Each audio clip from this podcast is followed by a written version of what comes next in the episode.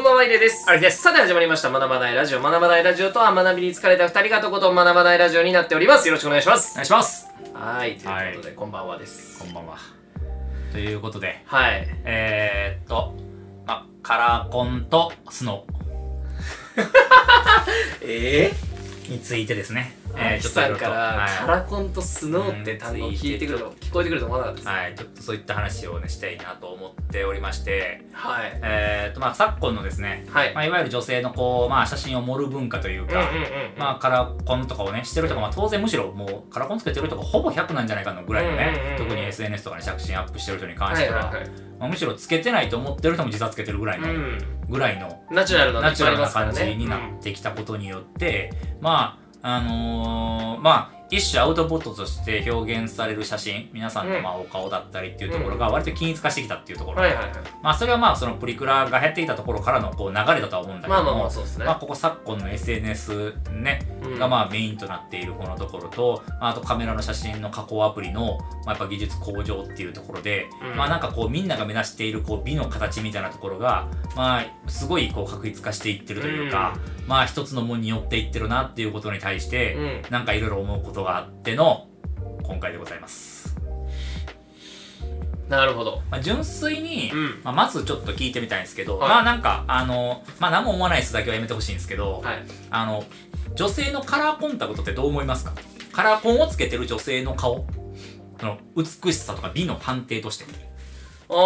おー、なるほど。えー、あー、カラコンを、えっ、と、つけてないように見えるという僕のライン、僕の感覚のラインで、見えてない、つけてないようにも見えてる人が好き。ああだからあのめちゃくちゃドールっぽい感じというかさっていうことではなく、うんなんか仮につけてたんだとしてもよくて、うんでもつけてないんじゃないかって俺みたいなのが思うようなぐらい自然なやつだったら好き。あーだからその人にがそのなんか一種ナチュラルさを保ってるというかその人のいわゆるはい本来持っている美しさみたいなものの、まあちょっとサポートをしているぐらいのそうですね。扱われ方な使らわれ方ならいいかなだからまあもちろん全くつけてませんよっていう人うんもシンプルに別にいいなって思うし、まあすもうつけてて、うんっていうことなら全然それはそれ、ナチュラルさじゃないですか、はいはいはいはいでもそのナチュラルの定義はむずいなって今言いながら思いました、あそ人うねによって違うじゃないですかなんなんぞやってやつだからねそうっすねいやだからその美の定義みたいなところをどこに置くかっていうのが人それぞれって話じゃない、そもそもねうんうんうんうんただなんかその定義が今びっくりするぐらい一つのもんになっていってないとは思うのよね、うんなんか本来その100人あったら100個美の価値基準があって、はいはいみんな人それぞれ目指すものがいろいろある中で、うんやっぱこのなんかまあカラコンつけて、まあ、そのいわゆる加工アプリがやるその要は、えー、とまあ左右の対称性とかを保っていて、まあ、顔もこういうこういう感じの小顔感でみたいなうん肌の質感とかもそういう感じでっていうはいはいはいまはあいみんな要はいわゆるその加工にその美の基準をを寄せにいってるわけじゃん。はいはいそうですねなんかそれに対して、うんなんかそうなんって思っちゃううんなんかもっと美の基準って結構いろいろないってその人のさ美しく思うものってさ例えば美術作品とかで言ったらさいろんな作品をいろんな美しさを感じる人たちがいて、はいはいはいそれに対してすごい多様性があるわけなんですよ、うん何世紀の何々がいいとか、はいはいこういった技術で作られたこういうものがいいとか逆に言うとこう集学層を表に出してるものが美しいとされる時代があったりとか、なんかねそういうこういろんなプロセスがあったりとか、うんねその文脈があるにもかかわらず、うんうんなんかこう美しさ特にまあ SNS で写真を投稿するときに自分の中で可愛いという多分判定基準はいいわゆるその人たちが自分たちをそれを世の中に出してもいいと思っている基準みたいなののうん写真のこの加工のラインっていうところがうんうんなんか割と危ういラインにまで来てんじゃないかなと思ってしまう。なるほどな、はいはいはいはいはいはいはいうんまあもうでもそれはでも極まりきっちゃってる感じしますけどはあまり切っちゃってんだよっっていう話なんだよだから。はいはいはい、はい、結局生きたが行き過ぎてんだよ。うんで、だからそういう意味で言うと、あのーまあ、俺なんかそこがもたらす、なんかこう、危険性的、まあ危険性とか、まあ一種カルチャーとして消化すればいいんだろうけど、まあなんか当たり前だけど、 現実の、まあ要は自分の容姿と、うんもう全く別物になるわけじゃん。まあそうですねでまあ、カラコンとかはいいよ。別に当日はいにはいつけとけばいい話だから別にいいんだけど。けど、写真のカメラ加工加工アプリとかに関して言うとさ、もう結構別人になるわけはじいゃん。はいもう、な、なんなんみたいな原型ないところまでされるわけやん。はいうんそれは当然俺は昔からそのレタッチとかではいはい写真とかをいろんな人を触ってきてるのもあるし、うんなんかあの、俺もまあ、レタッチ仕事でするときとかうん、髪の毛変えたりとかさ、まつげ変えたりするわけよ。はいはいでもはもうそれって本人じゃないわけやん。い。うん。なけど俺はやっぱり仕事のラインとしてうん当然その人が美しく見えながらもその人の本人の魅力みたいなところをよりそのなんか性格精度を上げるためのレタッチのレベルには置いてんのよ。うん。まあ、なんかいわゆるこうなんかその人がコンプレックスだと思ってるところを多少はいじるけどもけどその人がコンプレックスだと思ってる部分が本来その人の魅力とかいうか、うん愛嬌とかにつながってたりはするわけやん。っていうところまでをなんかガリッと直すの別に簡単にできるんだけどけどそうじゃないラインというか、うんその人のその人らしさみたいなところをちゃんと置きながらなんかこうまあその人が思っている美のラインみたいなところとかにちょっと寄せたいなというかまあそのあくまでその人をあのか拡大解釈するというか 1. 点何倍にする技術なだけであって、はいはい。なんかその人をなんか一回その人じゃなくてもいいじゃんっていうところまで加工することに何の意味があるのかみたいなところは感じてしまうね。なるほどな確かにそれはそうですねんなんかあのつい最近、はいまあ、普通に、まあ、結構名前のある、まあ、その知ってる自分の知り合いの、はい知り合いというかまあまあ普通に知知ってる方の、えーが、まあ、写真を上げていて、うんでまあ、その人もすごい人気のある方で、はいでまあ、その人が全然加工まあ普段別に加工しろまあまあ程よく加工したものを上げてるのははい当然当たり前にね普通にタレントだからまあけどなんかいいわゆるなんだろうなこうそんなに整っていないというか、はいまあ、いわゆる素っぽいうん写真をこの前上げてたんはいはいだよね。けど、なんかその人ってすごく愛嬌みたいなところに本来魅力があると思ってるのよ。はいはいはいてかまあ、多分あおそらくほとんどのファンの人が、うんその人のこう、なんか、すごい愛嬌、はいはい愛苦しい部分に、すごい魅力を感じてると思うんだけど、うん当然足とかはすごい整ってるわけじゃん。は当いたはいり前だけどさ。けどなんかこういうプライベートショットみたいなやつが、まあ、案の定めっちゃびっくりするぐらい、こう、いろんな人に拡散されたりとかをしてたのね。おーはいはいはいそれはやっぱり、俺が見てもやっぱわかんのよ。うんいやいや、絶対この人の魅力ってそこじゃん、みたいな。うんうんうん多分その人もおそらく分かってんだよね、はいそれそれに対してすごいそういうことだっていうねけどなんかなんか大半の人が自分のこう魅力とかをなんか削り取ってまでうんなんかこうか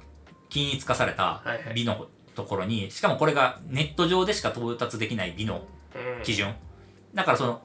いわゆる普段のメイクが流行ってんのとかはいいのようんうんうんなんかそういうもんじゃん別にさ、そそれがその一種の美の感じになってるけどさこうなんかインターネットのそのいわゆるカメラアプリの中でしか実現できない美みたいなところに、その写真というアウトプットの時だけ合わせに行くことに何の意味があるのかなとかをちゃっと思っちゃうんだよねうーんまあその中でぐらいこうめちゃくちゃ自分の理想の姿でありたいみたいな願望みたいなのはまあ分からなくはないけどねはいはいはいわかんないですけど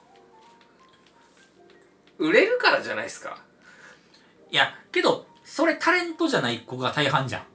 だって世の中のトレンドって話で言ったらさでも承認欲求ってお金ぐらい大事なものなんじゃないですかねわかんないですけどなんかそのこの例が正しいかは置いといわかんないですけどその僕の場合だと歌でそれがあるんですようんうん歌を加工するか加工しないかの話ははいはいはいはい昔から散々されてきたことで今当然プロのアーティストでも絶対加工されるんですけど全ただ加工されるっていうことまあ要は何何かっていうとうん彼女先生はピッチ音程ですよねうんうんあーとかうーとうんうんかあの音を合わせることうんうんあとリズムリズムね縦のリズム合わせると、あ、い、うがこのリズムになんか、あ、いうを、あ、いうに直したりとかするみたいな、そのリズムを直すって行為があるわけですけど、加工すればするほど当然個性を失われていくわけですようん。うんうんその人の持ってる、ちょっと遅れる良さがあったりとか、っていう中で、でも、今の時代ってめっちゃ綺麗にするんですよ。うんうんもう限りなくずれてないですそうねだね昔は技術がなかったのもあるとは思うんですけど、でも単純に合わせなくてよかったっていうか、うん合うんわせる必要が、そうだね世間の人たちが合わせたものを聞きたいと思ってなかったからうんうんうん別にけど今は合わせたものじゃないと聞かなくなってきてるピッチとリズムが合ってないアーティストが下手みたいな風潮になるのがすごい僕は嫌でなんか例えば僕の好きなアーティストで言うと九死龍神さんとかうんうん別にピッチもリズムすごいいいわけじゃなうんいけど魅力的な見てっるていうことがあったりとかなんか他にもえっと5年前ぐらいにうんえっと歌チャンプみたいなあのなんかカラオケとあと審査員が判断してはいはいはいは高い校生が歌うみたいなうん俺あそこに出てきた哲人君って男の子がいて当時結構衝撃を受けて、まあ言ってしまえばうーん本当にちゃんと歌うこともできるんだろうけど、うんまあ下手なじゃんうもうところに入っちゃうレベルになってたんですよその歌声がはいはいはいけど俺はめっちゃ感動したんですよそれを見て、めっちゃいいって、で、あの、当時、その会場にいた人も、うんうんそれがめっちゃいいって思ったらしいんです。はいはい、はい、会場の空気は飲まれてたらしあい。ーでもテレビの外を見るとちょっとフィルターがかかるんうんうんうんで、まあ超賛否両論だったんですよ。うんうで、その時もツイッターでわーってなってたんですけど、うんうんその子が久々に TikTok に出てきたんですよ。へえなんかぼーっと TikTok 見てたら、はいはいその子がなんか再掲みたいな感じで上げられてたんですよ。あそしたらまあ、その投稿者はこんな感動する歌声ないみたいな感じで上げてたんですけど、他の人が上げてんだねそう、コメント欄がもう9割ぐらい批判だったんはでいすよ。はいはい下手くそじゃねうん誰でもできなくうんうんうんね誰でもできんじゃねあ、こういう風に世論はなってったんだなってうんうん。この5年ですら、うんうん TikTok がなかったあの時代にうんうん、 Twitter で流行ったあの動は画いはが、TikTok に上がって、この5年ですら、その正しいものが、正しいとされてるものうがん綺麗なものに変わってってうんうんる。なんかそれはすごく悲しいなと思ったし、でもそれが売れるっていうパッケージされた時に、う聞きやすくなってってるものになってんじゃねえかなって思ってしまった。受け入れやすいものにしようとする流れになってしまったのかなってちょっと思ったんですけど、批判が多いってことはその分伸びてるってことだから結果いいんですかねどうなのかわかんまなあいそれはそうじゃないだからまあま結あ局まあまあ崎山君とかもいるしね歌で言うまあとねまあまあまあまあまあ。別になんか割とそういう文脈を良しとする人たちは当然いるし、まあ今のヒットチャート全員じゃあそういうなんかピッチ系のいわゆる音楽モンスターかっていうと割とそんなこともない気はうんせんではないけ。どね、まあまでもあ綺麗すぎると思いますけどまあ俺は綺麗は綺麗だねうんあーめちゃくちゃ綺麗。まあそれが良しとはされてるよねそうですやっぱね。なんか、ちょっと低いとか、ちょっと高いのを聞いたことがないんで、最近の音源でうんうん。うんうんその、うわ、ちょっと気になったなって、そこがフックになったりするんですのうんうんにそ、れ違和感がね、うんあれって、まなんかその人の素が見えたりとかするのうんうに、それがないから。あなんかライブが良かったりするんだよねそうですね。ライブねめちゃくちゃいいんですよ、そういう人とか。だからそういうのとか、だから今、多分、生で聞いた方が、まあ、いうんある意味いいのかもしれない。生で聞いたらすげえよく感じると思はう。いなはんいか今のアーティストって多だから分なんかほんまはあれだよなもうその CD 版とライブ版ってもう完全に分けちゃなダメなんだまろあうねまあまあ、そうっすねね。なんか CD 版だけを聞いてライブを見に行こうというか聞きに行こうっていう人もなかなか出てこへんしさ、まあまあ、そうっ例えすばね。完璧なものを聞きに行こうっていう人ばっかりが出ちゃうから、まあねそういうところでのこう難しさはあるかもしれないけど、まあ、写真に関して言うと,、はいはい。えー、とちょっと音楽と違うところに関しては最終写真集とかまで行ったら加工せえへんやって話なんだよねうーん。結局、はいはいはい結局まあその子たちもテレビに出たら加工できひんしうん。だからなんかこうその美のアウトプットの最終着地点って加工せえへんとこに行くのにそのなんかそこに行かへんそのなんか野良の野良の時の人たちがまあだから今音楽で言ったらプロじゃない人は加工しまくんのにプロに行った瞬間加工せえへんみたいなはいはいはいはい。感じがやっぱりあるというかはいはいはいはいはいまあそれはなんかやっぱもう一種こうまあななんなんだろうなこうまあそれもルッキズムっぽくはなっちゃうんだけど、うんまあいわゆるそのなんかそういう加工すらあのしなくてもうんうんなんか加工したぐらい顔が整ってるみたいな、はいはいまあなんかそういうパンチ力みたいなんで殴ってくるパターンもあるけど、まあまあまあねまあけどまあなんかこう加工によってこうなんか別に伸びてるかっていうとそんな気もせえへんっていうか別うんに別に一般人がそれやったから別に伸びたりもしてない気はもいはいするはしいなんかアイドルとかやってわかるよはいうん別にそのさ現場行ったら顔ちゃうやんけみたいなタイプそうパですタねーンが別に売れてるパターンもあったりするし、まあそれでこうある程度までいけてたりはするけどさ、けどなんかねそこの先に何があんのかなっていうと割とこ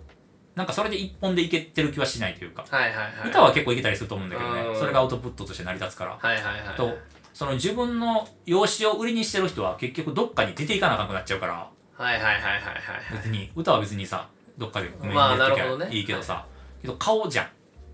いやだからあれですよロム売りですよなんかロム売りみたいになっていくよねなんかその代わり現場には行かれへんや ん まあでも歌も同じじゃないですかだからああ結局歌い手の文ま化あってライそこブはでだきんししねそうライブできないっていうのがもともとだしまあ VTuber とかも今ライブしますけどまああれだってもう撮ったやつを補正してまあそれは流当す然わけじゃないですか当然まあそれはしょうがないですよね映像的に効果的そうにだねいきそこで歌うのは、まあ、なかなか難しいんで、だからやっぱそういうもんだし、なんか案外、そういう加工されたものに、なんかお金払う文化にもなってるっちゃなってるような気もするというか、俺は。どうなんだろうねお金が落ちてるかもわからんよねあ、まあそれはそうですね。だかあらあ、規模はわもちろんうん、その、大ちゃん。だから規模はめっっちゃあんのにお金にもなってない謎な感じにはなってんじゃないはあ。なんかカラコンとか加工が良しとされててそれにお金がめっちゃ動いてんだったらいいけどそんなこともないのになぜかみんな夢中になってるっていうやつはあるんじゃないはいはいはい。歌は別にそれを整ってんのが売れるって気持ちはわかるじゃん、まあまあまあまあまあ。まあ、商品だしね、うんなんなら CD っていうさけど別に自撮りって商品でも何でもないからさはいはいはそもそも別に整ってようが整ってまいがって話ではあったりすいるなるほどなるほどで別にそれでなんか加工アプリでガンガンに加工された写真を見てその子のイベントに行こうかっていうとまたちょっと違う気がするしでも行く人いるんじゃないですか今けどそれで荒木さそんれがを言思わうないと、んそれを言うとロム売りじゃないんだよイベント行ってんの、あ、まあ、それそれ罠罠だったんだけどたださっきのわわざとそこに俺はミスリードさせて今入れをはめに行っただけなんだけど、はいはいはいまあだから会いに行かなくてもロムを買いに買うわけじゃないですか買う動線にはなるわけじゃないですかそのそれでハマってはいはいはいなんかすわかんないですけど、まあ、ま あ音楽と一緒とまではもちろん言わないんですけど、なんだろうな今の俺そういう加工だけの人たちはなんかそれはそれでい生きてて楽しいんだろうなっていうのは思ってますいるんですよね 俺なんえなんかかそれ今う曲と一緒にしたから商売系の話になってあー売なれるるほど売れへんの話になったけど、はいはいはいもっと日常的じゃん、はいはい別に俺たちピッチ加工俺せえへんやんはいはいはい日々生きてて、うん一般人の5万と今加工アプリで写真アップしてる人たちがま あまあ、まカあ、ラコンしてる人みんなピッチ加工せえへんやん、そうですねラ,、まあ、ライトじゃないですもんねまだうん音楽の方、もちろうんん、だっ全て然、あくまでも一種人に見せるというか前提としてもうそういう域までは行ってるわけじゃん、うん撮るというとこまで行ってるわけじゃん、まあまあそんなんすげえ人数で言ったら少ないよ、はいはいって言ったら音楽やってる人のそうっす数だってねうじゃあそれのパイで言ったらもう数百倍とかあるわけ数百倍以上あるじゃんもんう,、はいはいはいもうしかもそんな比じゃないやもう、うんうん曲撮ってる人とさ写まあ真まあ撮っまてるあ人のそう比です率っねて、さ、うんっていうところになんかこうあの不自然さってあるなって感じその自撮りをしてるそういう、うんしてる人たちみたいな、そうっすねなんかその人たちが持ってるこうなんか謎のうんその綺麗さというか可愛さみたいなのの価値観ってなんかどこから始まったんかなとかも思うしねあー誰に寄せてんのかなとも思うしねなんかそれはすごくなんかたまあ、イケメンが世の中にいいと言われてるイケメンとか美女と言われてる人たちがまあ世の中にいて、うんテレビとか出てくれてて、なんかこうパッケージになってて、まあやっぱそこを目指してるんじゃないですかそれに似てるとかっこいいとか可愛いなって感覚に近くなるような気はけしど今の加工のアウトプットって確実にそうじゃなくないあーまあ人にはやるとは思いますけどアニメに近いかとかの方が近いです、ね、どっちもこっちの方が近いじゃん、うんだから全然現実的ないわゆる女優とかそのはいはいモデルとかに寄せていってる加工じゃなくないあの確視界の感じってさはいはいはいなんか異常に目がでかくてみたいなうん異常に顔小さくてみたいなさなんかこうあの美の基準ってどっから来たんだろうなって今思ったりなるほどなるほど、何何ベースなんだろうなって別にそこまでアニメカルチャーまあ俺アニメとかを仕事にはしてるけどアニメカルチャーが別にみんながオタクの人が思ってるほどアニメカルチャーって別にでかい市場じゃないし、う別に全国民の何10%が見てるとかでもないし、うんあくまでアニメの大ヒット作品って視聴率5%とかだし、んはいはいはいって思ったら全然見てないんだけど、うだから別にアニメにみんな寄せていってるとも思わないんだよそんなオタクっていないし声がでかいだけでけどなんかみんな謎のところに寄っていくなっていう意識はなんかすごい感じるねまあそうっすね、うんなんかわかんないですけどその視聴率のあれとかも、そのあれもありますけどやっぱ高年齢層から下にかけてどんどんどんどんまあ見てないテレビ見てない層もいると思うんで、うん若い層が若い層で割合で言えばかなりの割合見てる確率は高いかなと思いますなんかそのアニメとか漫画とかでなんだかんだ知っててとかあーなんかその触れる機会は圧倒的に若い子たちの方が多いなと思ってやっぱ10代の子で「鬼滅見てない子いる」って言ったら多分クラスで半分もいだないけんじどゃないそれ言ったら「巨人の星」見てない人おるって言ったらもっと多かったよあそのもう比率で言ったらもっともっと見てたよいろんな人がなるほどねもっと国民的漫画とかアニメがもっと比率を占めてたよだだかってらそうなった時にまあその世代の人たちはその世代の人たちでなんかそれなりのムーブメントあったんじゃないですかやっぱまあけどなんかネタにしたりとか美の価値基準がそこまで均一化されたことってないんじゃないって話だよねああまあ確かにそうっすね価値基準が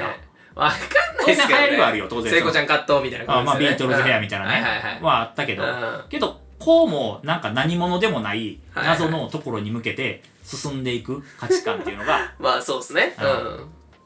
でそれはだって多分アニメも漫画も関係ないもんはいはいそはのいさっき言った比率で言ったら別に若年層漫画アニメ見てるかって別にそんなにほど見てないの、うんなある意味じゃあ、そういう意味で言えば、うんその u ライクとか、スノーとかが作っている、うんその作られている、その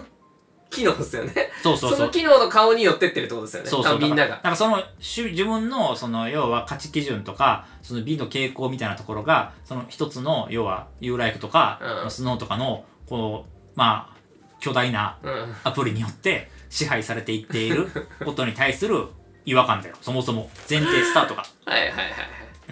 てこと ですね。うん、その支配されてる感覚って何なのって話な んだよねあスタートね今今今スタートに戻っスタたートに戻っ俺が戻ってんだよいやだからなんでですかね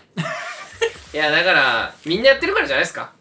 もうここれだけじゃないですかみんなやってるみんな由来句使ってるみんなスノーで写真撮ってるもうそれだけじゃないですか違います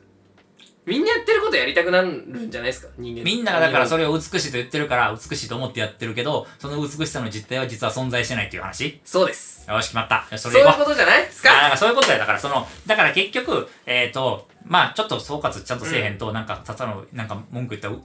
ね、よくわからへん話になっちゃうから、だけど、えっ、と、そもそも美しさとかが出発点にあるわけじゃなく、はいまあそもそも最初は美しさにあったのかもしれないうが、んえっ、と、それを続けていくうちに、それが一種のトレンドとなり、うんそれが美しいか美しいかどうかの判断っていうものは置いておかれ、で気がついたら、ユーライクだったりとか、えっ、と、まあ、スノーだったりとか、まあ、そういったその他加工アプリがもたらす、えっ、と、一種のアウトプット的なものが、えっ、と、当然、まあ、要は標準化してしまったことにより、まあ、それを逆に使わないことにが、えっ、と、世の中にとっては、えっ、と、違和感につながってしまうので、みんなそれを使っている。しかし、そこの、えー、と実態となる本来本軸とあるべき美の価値基準みたいなところは空洞化しており、彼女たちは、えー、と彼女たち、まあ男の人も使ってるかもしれないけども、えー、と彼らたち、彼女たちは、えー、とそういった、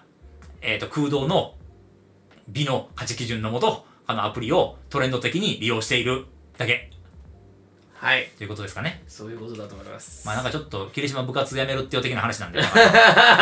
ははいだからみんながみんないい、いいうん、いい、いいって言ってんだけど、結局そのいいの実態は実はなくなってんだよはね。いもはうい気がついたら。そうです実ね態はなくなってんだよね。だから多分、みんな多分、みんななんで使ってるんかわからんのじゃないあーもう今なんな、なんなら。あ確かに俺、なカラコンはまだあると思うのよ。うんその、美しさとしての、その、結局現実との紐づきが強いし。けど、加工アプリでの異常な加工に関しては、もうちょっともう、もうみんなわからなくなって思ってる気がする。分かんなくなってるでしょうねなんかなんで俺も使ってるか分かんないような気はして、まあ、あなあなってます僕もすでにあであの一つちょっとだけ思うのは、うん自分の顔を正確に認識するのすごい難しくないですかあ、ああ、てか、その自分の顔をそんなに好きになれへんっていうところはあるんかもな。まあそれは一つ絶対あってああ自分の顔がまずそんな好きじゃないことと、はいはいはい自分の顔ってやっぱ二つの目で見てて、えー、と鏡でしか見れなくて、うん鏡も反対なわけで、うんうん自分が本当に自分の顔を見る瞬間っていうのはほぼないわけですよ。うんうんで、そんなみんなが、まず一番最初に目の当たりになるのは、うんその素の姿のたどりの写真なわけじゃないですか。うんうんそれをちっちゃい頃から受けてきて、うわ、俺ってこんな顔してんだってなるじゃないですか。うんうんもう想像と全然違ちょうっ。と嫌嫌なも感じっとイケメンだと思っててたとか、もっと可愛いと思ってたみたいなズレがある。なんかそういうズレに対して、それをなんか、あの、だから俺、芸能人は加工アプリ絶対使わないじゃないですか。うんあれってもうパブリックイメージがもうテレビの中にあるあの顔なんで。そうだね。あれが軸だからね。そう、あれだから芸能人が、あの、ユーライクとか使うとすげえ違和感なんですよ。あなるんねか、あれって。でもみんな使わないじゃないですか。まああれが商品の顔だし、まあ使わない方が、まあね。もう分かりやすくてみんな覚えてる顔だから。だからその違和感はないのになぜか U ライクを普段使う人たちが使わないと違和感があるっていう、うんなんかその謎の現象、はいはい逆転現象みたいなのが起きてって、でもやっぱり使いたくなる理由としては自分の顔をよく知らないから、より芸能人みたいな顔してんじゃないかとかテレビに映ってる、うんうんうんうんあの人に似てるって言われてるから、うんうあんの人みたいな顔してんじゃないかとはいはい脳は錯覚してて、うんうんそれを一番近いもので表現してくれるのが U ライクなのかもしれないなっああ、それの結論に持ってったのは、これ、イレ史上最高の解決じゃないで すか。あそのさっき言ってた、その商品としての価値観、パそのパブリックイメージあーなるほが、どはいはいはいをいじられへんっていうのが芸能人が実際スノーを U ライク使ってない理由やとは思うのよ。て思う、うんマジでそれは。そうですねなぜならもうそれが当然だから、はいはいそのイメージ要はまあねあのーまあコンビニ商品が売ってて、うんそれだけパッケージを変えるわけにはいかんわけじゃん、そうですねだってそれで売ってんだから、うんなんかそれはそうやと思っててでまあインターネット特にまあ写真アップするところが今インターネットしかないわけだから、はいはい基本的には今ねその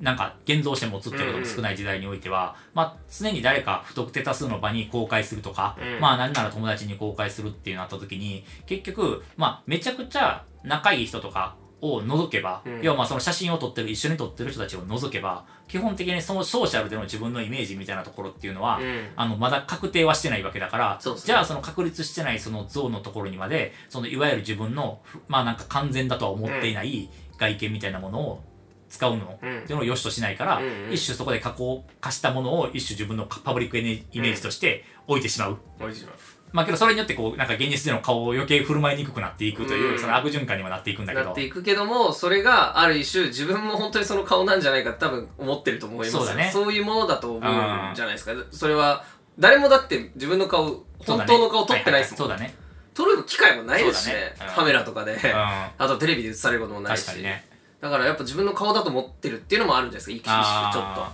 ーまあだからま